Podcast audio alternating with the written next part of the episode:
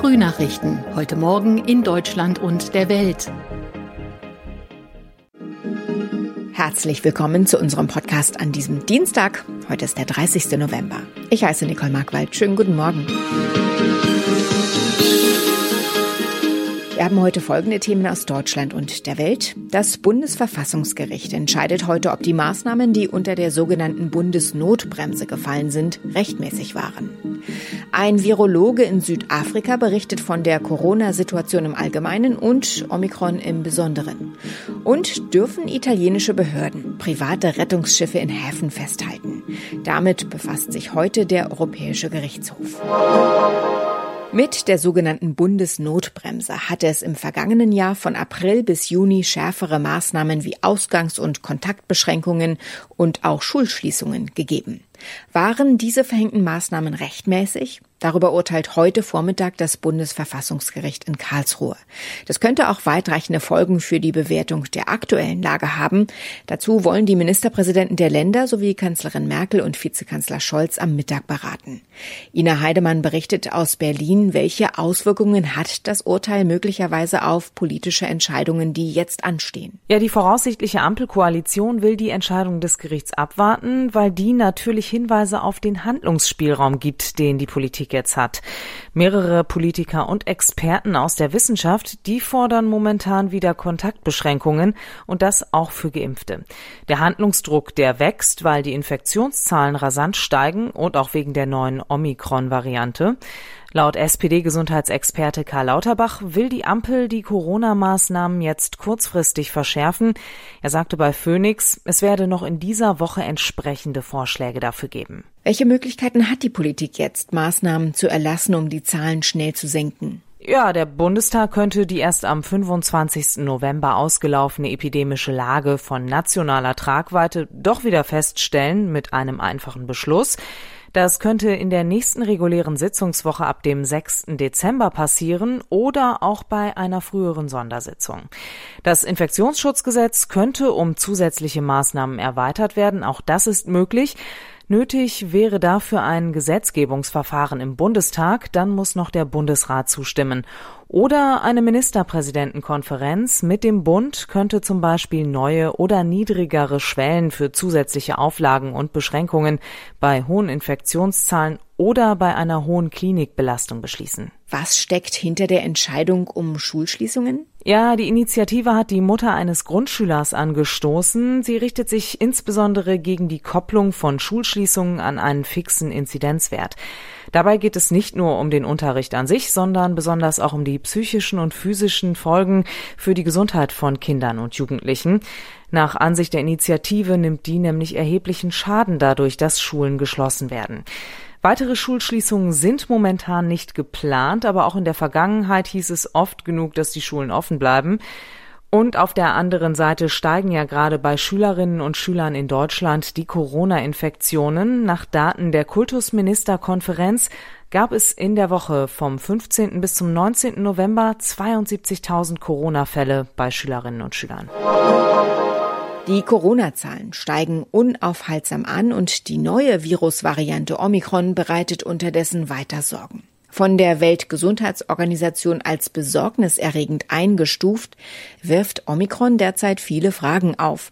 Wir haben darüber mit dem Virologen Wolfgang Preiser gesprochen. Er arbeitet an der Universität Stellenbosch in Südafrika. Warum, Herr Preiser, ist die Omikron-Variante so besonders? Die Omikron-Variante hat eine Fülle von äh, verschiedenen Mutationen. Viele davon kennen wir von anderen Varianten und sie äh, sorgt dafür, dass diese der Immunantwort ausweichen können oder leichter übertragen tragbar sind, plus noch einige zusätzliche, die wir noch nicht abschätzen können. Wie ist derzeit die Corona-Lage in Südafrika? Also was wir sehen hier ist eine, der Beginn der vierten Welle. Das heißt, äh, stark ansteigende Infektionszahlen, besonders äh, inland und damit einhergehend eben eine starke Zunahme der Omikron-Infektionsfälle. Das heißt, die beiden Dinge können zusammengehören oder gehören vermutlich zusammen und dann fürchtet man schon, dass sich dieses Virus besonders leicht ausbreitet. Aber wie gesagt, viele Dinge sind einfach noch ungewiss und deswegen muss man tatsächlich, und das machen wir auch mit aller Kraft weiter daran forschen. Hinweisen zufolge stammt die neue Corona-Variante gar nicht aus Südafrika, wo sie zuerst entdeckt wurde, sondern aus Botswana. Was sagen Sie zu solchen Mutmaßungen? Wir wissen es nicht. Südafrika hat eben ein sehr gutes Überwachungssystem und hat deswegen dieses Virus gefunden. Ähm, wir können aber nicht sagen, ob es wirklich von hier stammt oder ob es von irgendwo anders hierher gebracht wurde und sich dann hier ausgebreitet hat. Aber man sieht natürlich daran, man muss gut nach solchen Virusvarianten suchen. Wenn man das nicht tut, dann kann so etwas passieren und man merkt es dann längere Zeit gar nicht. Und dann passiert eben auch eine Streuung, die dann auch erstmal unbemerkt bleibt. Flüge nach Südafrika wurden ja nach Bekanntwerden der neuen Variante reduziert, in Teilen sogar gestoppt. Wie bewerten Sie diese Maßnahmen? Das läuft ganz schlecht nach meinem Dafürhalten. Ähm, viele in Südafrika haben jetzt das Gefühl, zum Opfer gemacht zu werden, dafür, dass sie eigentlich genau das Richtige getan haben, nämlich die Virussequenzen zu überwachen und dann auch zeitnah und offen zu melden. Und jetzt sind die Reisebeschränkungen eingeführt worden und die nächste Tourismus-Hochsaison geht jetzt den Bach runter.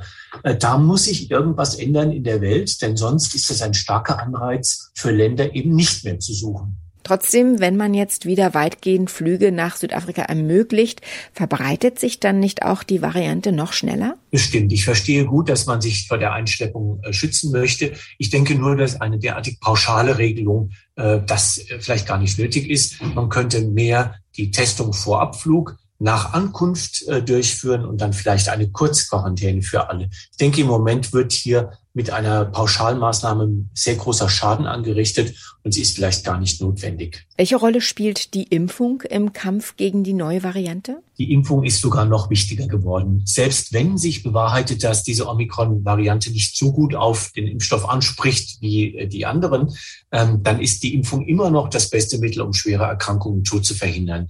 Äh, selbst wenn es hier vielleicht um 10, 20 Prozent geringere Schutzwirkung gibt. Also umso wichtiger, wenn dieses Virus wirklich leichter übertragen wird, dass alle geimpft sind und die, für die das in Frage kommt, auch eine Boosterimpfung kriegen. Lassen Sie uns doch jetzt am Ende noch einmal nach Deutschland schauen. Was macht die neue Variante mit den Versuchen hierzulande, die Pandemie einzudämmen? Also ich denke, die Lage in Deutschland ist im Moment schon kritisch genug, wie sie ist, äh, mit Delta, auch ohne Omikron. Ob Omikron das noch verschlechtern und verschlimmern würde, ist die große Frage. Ich denke, Deutschland hat sich zu lange auf den vermeintlichen Lorbeeren ausgeruht und muss jetzt einige sehr unangenehme Entscheidungen aber dringend nachholen. Omikron sollte man nach Möglichkeit natürlich draußen halten. Ob das noch realistisch ist, werden auch die nächsten Wochen zeigen.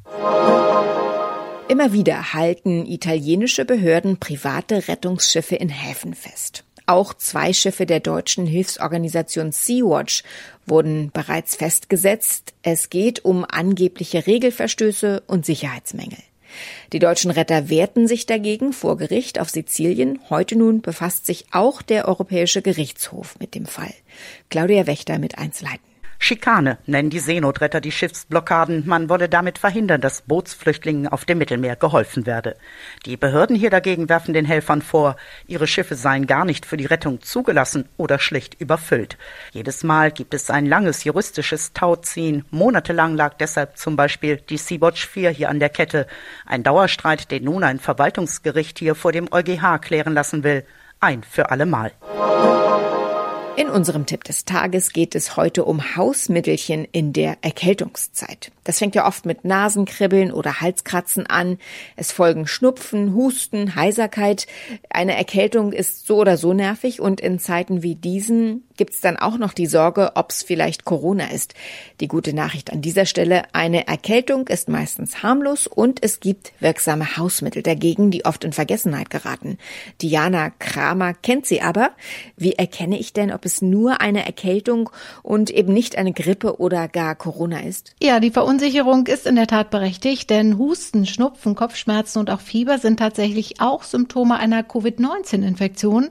Um die aber auszuschließen, sollte man am besten direkt mit einem Test auf Nummer sicher gehen und grundsätzlich die Kontakte einschränken. Das ist aber auch schon vor Corona so gewesen. Wer sich krank fühlt oder eine Schnupfennase und keine Stimme mehr hat, der sollte am besten ab ins Bett und sich nicht noch mit Kollegen oder Freunden treffen. Wenn Corona ausgeschlossen werden kann, wie behandle ich eine Erkältung am besten? Also wer sich schlapp fühlt und Hals und Nase hat, der sollte als erstes Stress vermeiden. Ruhe und Wärme sind hier schon mal der erste richtige Schritt. Und dann sollte man schauen, was einem wirklich gut tut. Halsbonbons, heiße Zitrone, abschwellende Nasensprays oder inhalieren. Hierfür am besten 9 Gramm Kochsalz in einem Liter heißem Wasser auflösen, dann Handtuch über den Kopf und dann den heißen Dampf aus einer Schüssel oder einem Topf ruhig einatmen, am besten so lange, wie man durchhält, aber ruhig zwischendurch auch mal Pausen machen. Und bei Kindern sind Inhalationsgeräte eine sichere Variante. Wer kein Kochsalz hat, der kann auch einfach Kamillentee nehmen. Wie sieht's denn mit den guten alten Hausmitteln aus? Was hilft da wirklich? Ich äh, sage nur Stichwort Zwiebelsud. ja, den kenne ich auch aus meiner Kindheit. Furchtbar im Geschmack. Mediziner sagen, damit besser gurgeln, als den Sud runterzuwürgen. Ein typisches Hausmittel ist ja auch die Hühnersuppe, hat wohl jede Oma schon mal gekocht. Und hier sagen die Experten, vom Huhn oder seinem Fett gehen keine nachgewiesenen Effekte aus, aber die Brühe, die tut trotzdem gut, auch ohne Hühnerfleisch, denn das Gemüse, speziell der Sellerie und das Lauch, haben eine antibakterielle Wirkung. Gleiches gilt übrigens für Salbei, Lindenblüten oder Thymian, zum Beispiel als Tee. Diese Kräuter sind auch schleimlösend. Wie lange dauert eine Erkältung im Schnitt? Also jeder hat sicher schon mal von der 3x3-Tagesregel gehört und diese alte Faustregel trifft tatsächlich auch in den meisten Fällen zu. Die Erkältung kommt drei Tage, dann bleibt sie drei Tage und sie geht weitere drei Tage. Also über den Daumen braucht es von den ersten Symptomen meist sieben bis zehn Tage, ehe man sich wieder richtig gesund fühlt. Der schleichende Beginn ist übrigens auch etwas, was die Erkältung von einer Grippe unterscheidet, denn bei einer Influenza fühlt man sich meistens sofort krank mit heftigen Kopf Kopf- und Gliederschmerzen und auch hohem Fieber. Und da hilft dann tatsächlich nur noch ein Arzt. Nach drei Nächten in einem eingeschneiten Pub in Nordengland haben rund 60 Gäste ihr unfreiwilliges Quartier wieder verlassen können. Der Schneepflug sei endlich durchgekommen, sagte Nicola Townsend, die Wirtin des Tan Hill Inn der Agentur PA. Uli Reitinger, wie war die Reaktion, als der Schneepflug vor der Tür stand? Erleichterung oder Bedauern, dass die XXL-Pub-Party nun zu Ende geht? Ich denke, das war so eine Mischung. Zwei der 61 Gäste sind zumindest nicht direkt abgereist, sondern haben noch einen Tag drangehängt. Die haben sich da ganz gemütlich gemacht in diesem angeblich höchstgelegenen Pub Englands. Sie haben sich die Zeit vertrieben mit Karaoke, mit Quiz und Brettspielen. Ab drei Uhr nachmittags gab es dann auch Alkohol, was will man mehr. Nachts wurden die Gäste in den Hotelzimmern über dem Pub untergebracht. Einige schliefen auch in der Kneipe auf Sofas, auf Matratzen oder auf dem Boden. Aus Fremden sind Freunde geworden, sagt die Wirtin des Ten Hill Inn. Sie haben sich schon fürs nächste Jahr an gleicher Stelle verabredet. Soweit das Wichtigste an diesem Dienstagmorgen. Ich heiße Nicole Markwald und wünsche einen guten Tag.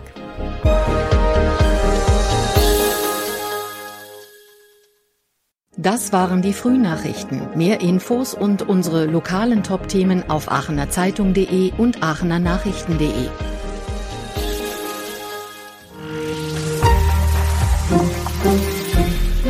Die Frühnachrichten sind ein Podcast aus dem Medienhaus Aachen.